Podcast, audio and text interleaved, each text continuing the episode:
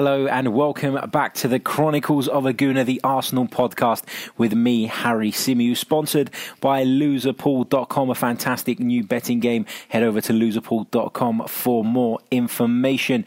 Now, this show is a review show, of course. It's episode 48. Is that right? I need to check that. I think it's 48. Um, but it's also a bit of a preview show combined uh, due to the fact that Cardiff City come to the Emirates as early as Tuesday this week. Um, so we'll be looking ahead to that one as well as reflecting on the Manchester United game. Uh, dis- as disappointing as it was, we have to cover it. Um, apologies, I haven't been producing as much content this week. Uh, skipped a couple of shows due to the birth of my son uh, last Saturday. At least he let me watch the Chelsea game first before coming along, even if it was on my phone in the labour ward. Uh, but it doesn't matter.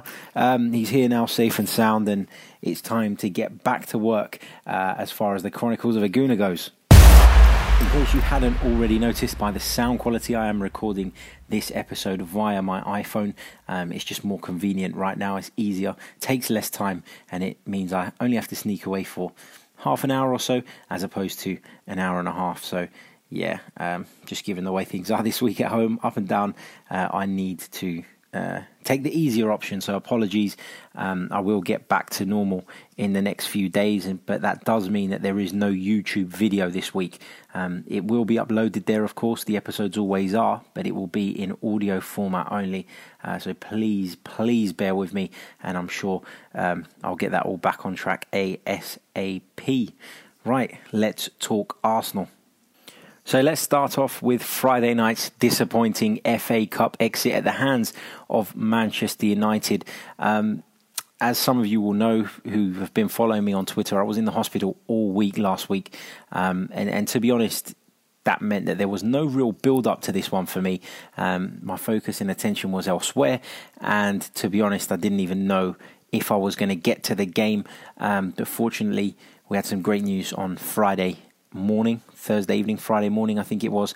And I thought, you know what, I need a break. It's time to get out of here for a little bit. Let's go down to the Emirates and hopefully witness a good Arsenal performance. But unfortunately, that wasn't to be. Um, actually, maybe that statement is a little bit harsh. The performance wasn't too bad, I guess, um, for the most part. But, you know, you can't afford to switch off defensively the way we did. Um, it's the same problems, isn't it, over and over again. Um, our inability to defend with with any sort of um, resoluteness is that even a word? We we just can't seem to keep teams out at the moment. Um, United are obviously on a fantastic run of form, and Ole Gunnar Solskjaer's gone there. And you know this might be a little bit controversial, but I don't even think that Ole Gunnar Solskjaer is that good a manager. I think that Manchester United just got themselves into a mess, and at that point, any change would have been a positive change. I genuinely believe that.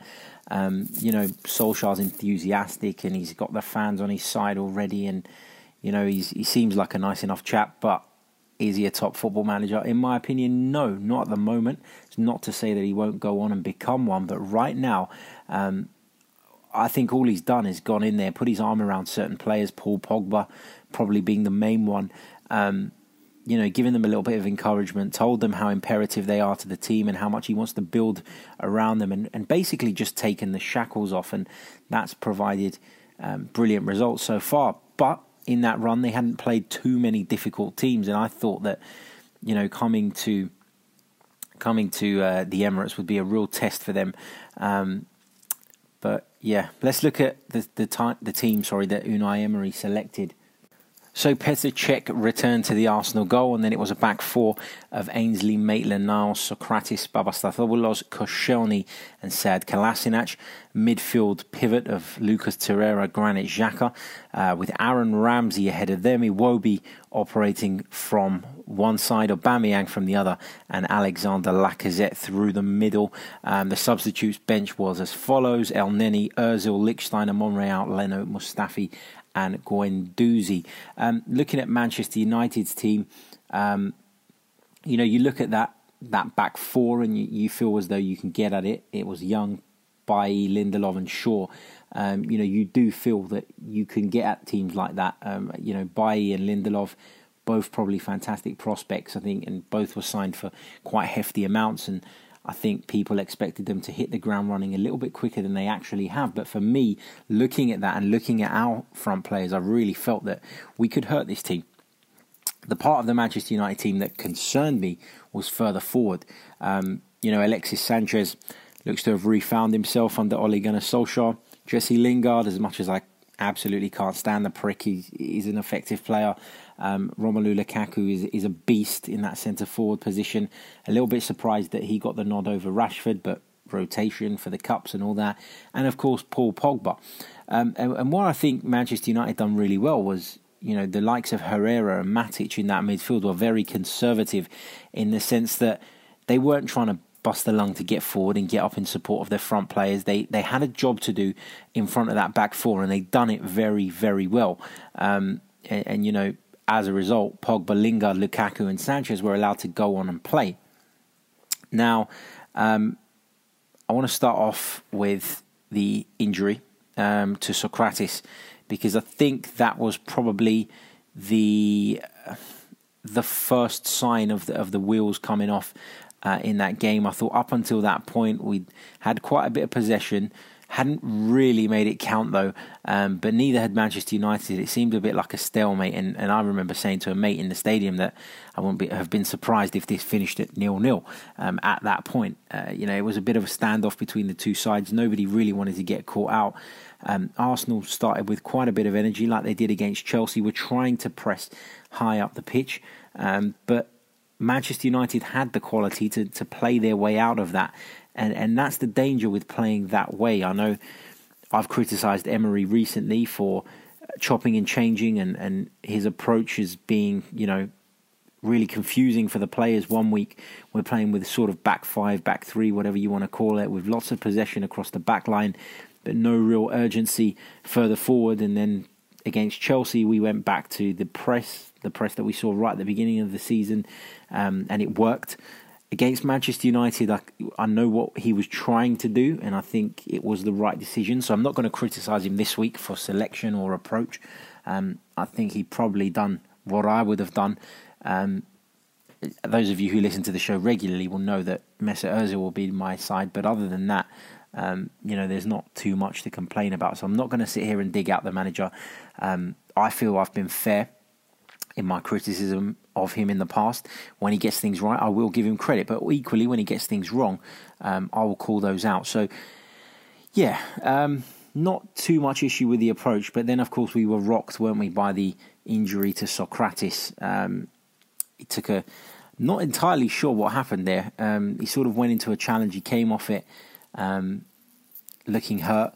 He received quite lengthy treatment. He got up, he looked like he could barely walk. He made his way over to the touchline, um, was ready to come back on. And you're looking at him and you're thinking, you know, is this guy able to continue? He could barely walk. He he was obviously looking up to the heavens in disappointment, um, and you could tell it really affected him mentally. I think, and he didn't want to give up, did he? He wanted to get himself back on the pitch asap, and you know, as soon as he ran back on, he, he signalled for a substitute because he felt the, the problem. He knew that he his game was over, and it looks as though he'll probably be out now until the end of February. And for me, that's a massive blow because you know I've been critical of him in the past, and I've said that it felt like we were shopping um, for, for sort of second rate players, but he's probably been our most consistent centre back. Actually, not even probably, he has been our most consistent centre back this season, and so to lose him is is a major blow. Um, I guess the the the bright side of it is that Koscielny's back now and looks fitter at least, and so him and Mustafi can deputise for the time being. But big blow for us, and I, I, think that unsettled us quite a bit. And then, of course, United's uh, opening goal came. Um, you know, poor, poor defending once again. Alexis Sanchez managing to drift from Manchester United's left hand side across the penalty area, find himself inside the box. He rounded the keeper and uh, stuck it in the back of the net. And it was kind of classic Alexis Sanchez, wasn't it? And up until that point, I actually felt that Ainsley Maitland Niles had dealt with him quite well. Um, and, and, you know, I know Maitland Niles isn't a right back, and this is what happens when you play players out of position, isn't it? You you get caught in certain situations, and the reactions perhaps aren't quick enough. Perhaps you don't step up with the back four when you should. I'm not saying that was the case in this goal, but you, you know the habits of a defender just aren't there. And and as well as he's played and tried, you know, you're going to get found out. And I think Alexis Sanchez took advantage of that. He was clever. He peeled off Maitland Niles. Nobody tracked the run, and he ended up putting the ball in the back of the net. And, you know, Alexis Sanchez got a lot of stick from our supporters, and I guess rightly so. But for me, he ran to the corner sort of thing, and he put his arms up as if to say, I'm not going to celebrate. And I thought, you know what, fair play to the guy. And, um, you know, he was getting all sorts of abuse, and I was just thinking in my head, like, fair play. You know, he's, he's scored He's not made a massive fuss of it. And then one of those absolute twats, I can't remember if it was Lingard or Pogba came over and they started doing this stupid celebration. I thought, you know what? Fuck you, Alexis. Um, you deserve it. Uh, you know, having not celebrated initially, I thought it was really disappointing that he took part in that stupid little, I don't know what it is, aim into the skies, pretending to polish his boots. I don't know what that bullshit celebration was, um, to be honest. But yeah, that, that disappointed me um, because I kind of get why Alexis Sanchez left the club. Um, you know, nobody wants to see their best players join a rival, but you kind of get it, don't you? Because we've all spoken about the lack of ambition, the lack of investment, the poor management over the past two, three seasons, and you wonder how long you can keep top quality players at a club um, before they get fed up. And that's just what happened with Sanchez. He's not the first, and he won't be the last. It happened with Van Persie, it happened with Nasri, it happened with Fabregas. Um, and, you know, so am I going to hold it against him forever? Don't particularly like him for it, but I'm not going to stand there and call him every name under the sun because, to be honest, I don't really care. And just two minutes later, Manchester United doubled their lead through Jesse Lingard. Um, it was a good move from Manchester United. They completely cut us open, and there we saw the problem with the way Unai Emery wants to play. If ever there was a goal to demonstrate the shortfall and the shortcomings of that particular system, this was it. Both our fullbacks had pushed on forward. Um, the, the defensive midfielders hadn't covered the spaces. Um, and, you know, we tried to press United up the pitch. It didn't really work. They won the ball back and they broke on us and, and ultimately ended up with three attackers running at two centre halves. And the problem is for the centre halves, I feel sorry for them because they're then pulled, aren't they? Because when they want to stay narrow and as close to each other as possible, they can't do so because there's nobody in the right or left back positions, meaning they have to drift out to the flanks, creating a gaping hole in the middle. And if people don't get back in time, then you've got a massive problem. And I think it was Koscielny that got pulled out. Um, to that side, and then the cut back to Lingard was an easy one, and the finish was a simple one too. He just side footed it into the bottom corner, ran into the corner, done that absolutely pathetic moonwalk. And, and just for the record, Lingard, your moonwalk is fucking shit. Um, so, yeah, Manchester United found themselves two up, and, and at that point, you're kind of thinking game over. Um, and it was really disappointing because we we'd had lots of possession. Um, hadn't really created a great deal, though, if truth be told, up until that point. Um, so, you know, it wasn't just defensively that we weren't up to scratch. We hadn't really created an awful lot. Um, and you could argue that United didn't really do much either, but at the end of the day, they took their chances and they found situations where we were exposed and they punished us for them. And, um, you know, like I said already, that goal for me demonstrated the problem with playing the way that we did and the way that we do and the way that Unai Emery feels is best. But then, of course, on the stroke of half time, I think it was two minutes before the break, Pierre Emerick Aubameyang with a, a, the simplest of tap ins um, put us back in the game. And, and then you're thinking, you know, it's 2 1. Um, Arsenal back in it, back in business, and we're at home and we've got the bit between our teeth and we've got the advantage. So, uh, you know, let, let's go for it let's do it and, and let's give it a real go. And you thought that the second half uh, would be a really interesting one. And that was, of course, um, another goal for Aubameyang, and he's now scored on all seven days of the week this season for Arsenal. Sounds like a bit of a pointless stat, but an interesting one nonetheless. So he'd already scored on Monday, Tuesday, Wednesday, Thursday, Saturday, Sunday, and now the Friday. Um, so the set was complete for Pierre Emerick Aubameyang the second half began and Arsenal came out with all guns blazing, and, and Aaron Ramsey um, had a fantastic header saved by Sergio Romero. Um, and you know, if that had gone in, things could have been oh so different. Um, but it was a fantastic save. You know, some people will say uh, it was straight at him, but given the proximity of Aaron Ramsey at the time when he made contact with the ball. It was a pure reaction save, a brilliant save. Um, so fair play to Romero for that. Um, he's probably a, a, much better second choice goalkeeper than people give him credit for. Um, Argentine international, of course. So uh, yeah, and then from then on, you know, Arsenal had lots and lots of the ball, but did we really create a great deal? Probably not enough for me. Uh, not enough clear cut opportunities. Um, and then, of course, on the 64th minute, we were rocked by another injury to another defender. Laurent Koscielny was. Um, he looked as though he was smashed in the face, and I think it was by Lukaku. I've not watched it back to be honest since, um, but somebody smashed him in the face, and he had a suspected broken jaw for which he had to be substituted and went off to hospital. Um, it's now being confirmed that it was just a severe bruising to the tissue, and uh, he should be back quite soon, uh, hopefully, because we really need him now, don't we? Um, but Unai Emery opted to bring on Matteo Guendouzi and drop Granit Xhaka into the central uh, defence. And, and, you know, a lot of people are critical of Granit Xhaka um, pretty much every week, and I, I, get it to a degree. I've always said this. I, I, do still think there is a player in there somewhere, and I get why people don't like him as well. But for me, you know, he, he's been a little bit unfairly treated this season, in my opinion, because he's always the one that's asked to go and play at centre back, go and play at left back, go and play at left wing back. And for me, you're taking him out of his comfort zone and you're putting him in all these different positions and you're expecting the same level of performance and, and you're not really going to get that are you um, and and you know given the fact that Nacho Monreal was on the bench you'd have thought that that would have made more sense you'd have brought Nacho Monreal on just to slot at centre back alongside Mustafi. Nacho Monreal has proven in the past that he's more than capable of doing a decent job there, and, and that I found strange.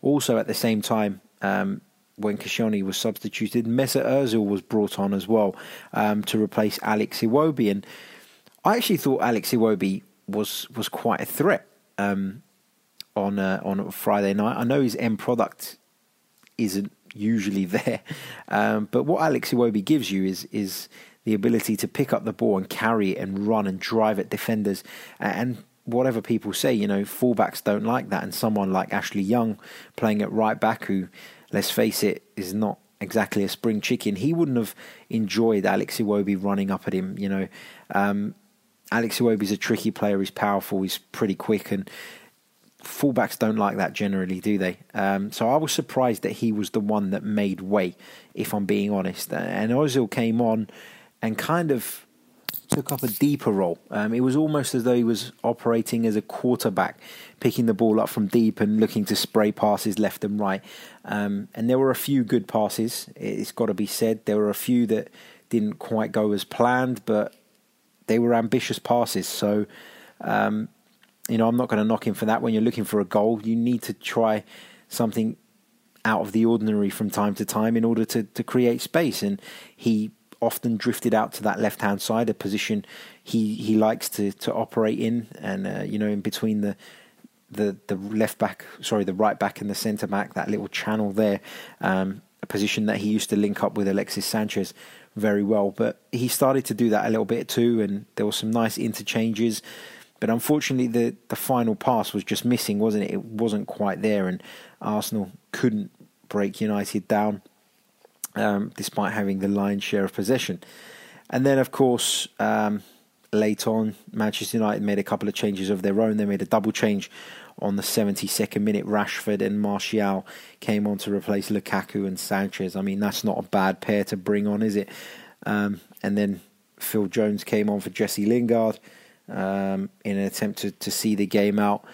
So, you know, Arsenal were pressing and, and as you'd expect later on in the game, we started to take more risks, and that's to be expected, isn't it? You you need to um, in order to try and get yourself back in the game. And unfortunately, we were caught on the break um, late on.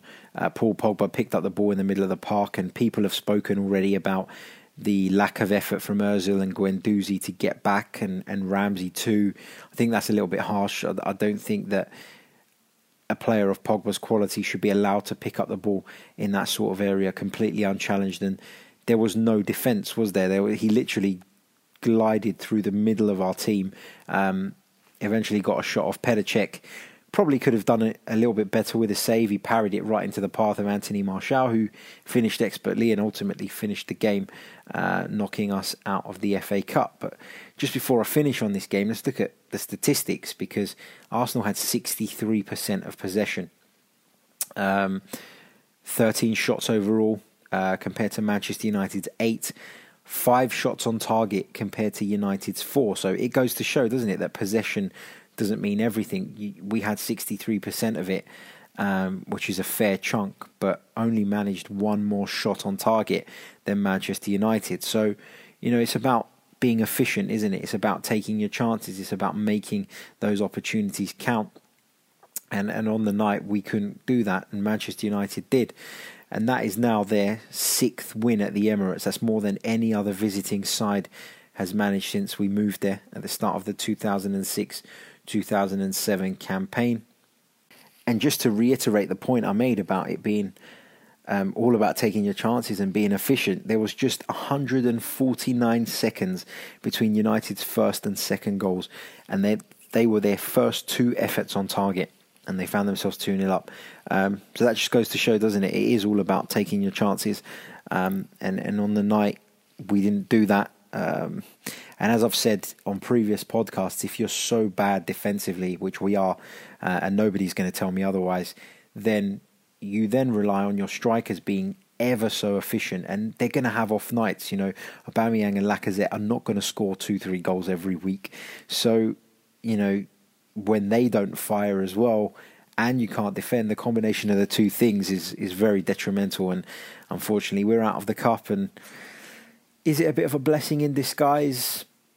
It is. It's hard to say that because as Arsenal fans, it's a cup that we've been very successful in. It's a cup that is close to our hearts. But at the end of the day, Arsenal's aim at the start of the season would have been to get back to into the Champions League. And if having a few weeks off here and there when the FA Cup's going on helps and helps to ease the injury crisis and helps to make sure players stay as sharp and as fit as possible, then it might not be such a bad thing. After all, winning the FA Cup doesn't uh, give you a route back into the Champions League promised land. So, mm, am I upset?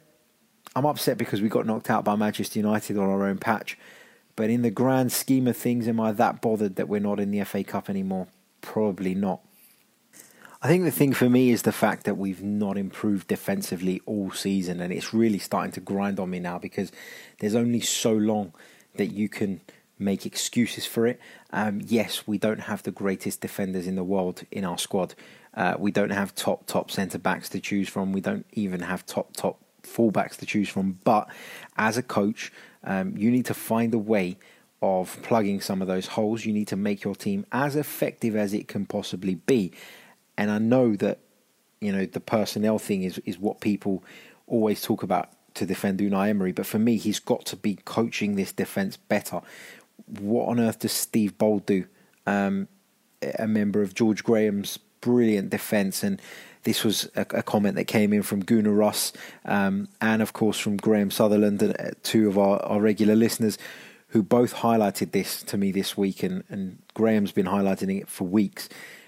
What on earth does Steve Bould do? And, and the answer to that is probably not very much. I mean, is he there because he's part of the furniture, because he's got a, a name and a history with the football club? Is he there to uh, be sort of a go between between the board and, and the management team. I don't know. Is he there as a go between between some of the players and the management team? I'm not entirely sure what his role is. Um, he was Arsene Wenger's assistant, and lots of us were talking about um, the fact that he didn't probably he sorry he didn't really do that much then either. Um, but from what we know about Unai Emery, Juan Carlos Carcedo is the man when it comes to, to the defence, and he's not cutting it at the moment, is he? Because there's been absolutely no improvement. Um, just going to play you a little extract from Unai Emery's uh, post-match press conference, um, where he says that our work was good. Mm, do you agree with that? I'm not so sure. Uh, let's listen to what he has to say, and then you can uh, uh tweet us your thoughts at Chronicles underscore AFC. Good evening Uh, I am happy uh, because we our, our, work I think is good, but uh, the result is, is, is bad. And I think today two things very negative is the result and is the, the injuries, and uh, they, they they don't help us to to be on the match uh, maybe with the result when when it's one two. I think we are we were in this moment with the possibility to, to draw and uh, take possibility to, to win today. But uh, I think they this this these injuries above all the second with, Koscielny they they didn't uh, help us because uh, the rhythm is is doing, going down and uh, and, and also uh, we need to change the the, the different uh, players for play in the central back. But uh, I think they have been very clinical today and uh, our moment in attacking, I think we we we were getting the box, but uh, not creating the last passes, the last uh, action to, to, to score. But uh, we were a lot in, in their box, and I think uh, we deserve more. But also we played against uh, Manchester United. They are in the best moment in the season, and also they have a lot of players to, to, to do the difference. And when they are in the bench also Rashford and, and and Martial, they, they, they can play after and, and, and give them also a big performance. So the work was good, but the result was bad. Let me know if you agree or disagree with Mr. Emery. You can tweet me at chronicles underscore AFC or you can email us chroniclesafc at gmail.com. Now, I'm going to take a short break, and when I return, we'll be looking ahead uh, just briefly to the visit of Cardiff City on Tuesday night. Enjoying what you've heard so far? If so, make sure you hit that subscribe button and leave us a review on iTunes. So, Cardiff City arrive at the Emirates Stadium on Tuesday night, and unfortunately, Cardiff City have been in the news far too much for their liking um, in this past week, and not for positive reasons either. Unfortunately, uh, Emiliano Sala, their record signing, uh, disappeared um, after his plane uh, fell off the radar near the Channel Islands, and there's been no sign of the plane or any of those on board as of yet. Really, really, really sad news, and our thoughts go out uh, to Sala's family and and to. Uh, all his fans and, and to everyone with any association to him, you know, the whole football world is in mourning. It's really, really horrible news. And, you know, Cardiff's preparation for this fixture would have been massively affected by this. There's no doubt about that. Um, and you know, Neil Warnock has spoken about how difficult it's been for the club, and and you know, it's not often that I feel for Neil Warnock, but on this occasion, uh, I really, really do. I've been in football management now, um, 40 years I think now, and uh, it's by far the most difficult week in my career by an absolute mile it's um, the traumatic. You know, I can't. Um, even now, I can't get my head around uh, the situation, and um, you know, uh, when I look at Romina and the family, etc., etc., I think it's uh, it's such a, a, difficult time. I think you've got to, you know, I keep looking at my own children and and uh, and thinking what I would be doing now as well. So it's a it's a, a very traumatic for area, but my sympathies are with them. I think uh, I think the the family has, has been fantastic and, and, a massive plus to uh, our fans and Nantes fans. I think they've been amazing as well. So a big thank you to all the fans as well. And uh, from our point of view here, um, I think really it's just as well we have a game tomorrow, uh, whoever it's against, and uh, to start getting back because it's it's been I've never seen it. To say we actually the lads never met Emiliano. We, you know, he, he came to the training ground last uh, Friday afternoon before we set off to uh, to Newcastle, and I had a few words with him then. But um, um, it's been in som- a somber mood all week. I've never, like I say, from a personal point of view, I've never experienced anything like it, and. Uh, it's it's been amazing how they knock on with the players, the the uh, in training as well. So it's um, it's un, unknown territory. I think that's how I would say it because it, it, you know things like this just don't happen, or you don't think they happen. And um, it, whilst I say I've had to use all my experience, it's it's probably hit me harder than anybody else because I've met the lad and talked to him for the last six or eight weeks uh, on numerous occasions, and uh, and know how he, how, how what how he was looking forward to this. So once again, I just want to reiterate that obviously our thoughts and best wishes go out to the family of Emiliano Sala at this really really difficult time, and um, it's sad to hear really that the the public search operation ended on Thursday after the rescuers uh, found no trace of the plane. Um, I think you've got to keep looking, haven't you? That family need closure, uh, if not anything else. I mean, the chances of, of Sala being found alive are, are very, very slim, um, which is sad to say, of course. But as the family, surely you'd want to know uh, what happened. You'd need some closure, and um, I was pleased actually to read that his sister Romina uh, had set up a GoFundMe page and, and has raised more than 300,000 euros um, in order to try and continue the search for as long as possible. And some uh, professionals such as Lionel Messi, uh, Sergio Aguero, and N'Golo Kante have offered uh, financial support as well uh, to the mission. So, you know, fingers crossed that, that they can get the answers they need and, and you know, try to get on with life and, and try to move on from what is a horrible, horrible situation.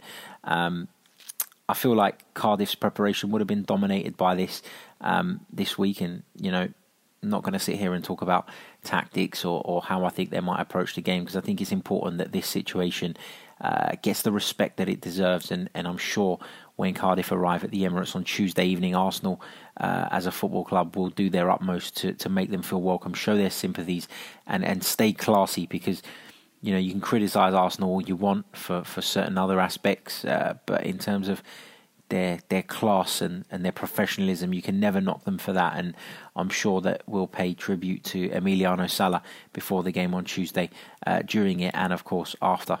Um, so yeah, uh, that's me on Cardiff City.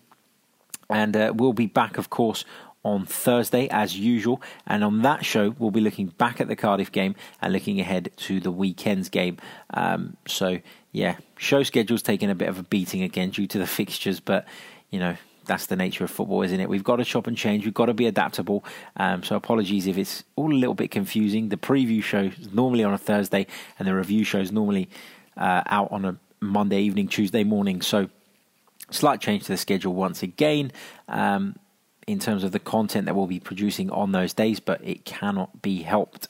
If you haven't already, please subscribe to the Chronicles of a Gooner. You can do so on YouTube, on iTunes, uh, or you can follow us on SoundCloud or Spotify, depending on where you're listening from. Any reviews are helpful, as are comments. Uh, they help us climb further up the search engines, so uh, we do really, really appreciate those. And we have a Patreon page. If you head over to patreon.com forward slash chronicles AFC, uh, we've got a page from which you can support the podcast. As I said previously, it's completely optional. You don't have to, but your support allows us to produce more content, allows us to get better guests on, um, and allows us to, to do a lot more. For those of you who sign up as patrons, you will be getting an extra episode each month, uh, which will normally be something historical or um, you know a profile of a certain player or a certain time uh, during the club's history, and and that will be available to patrons only. And of course, you'll have an option to vote on what you would like that extra episode to be about. Uh, so your input is greatly appreciated. Until next time, take care of yourselves, and uh, we'll speak again very, very soon.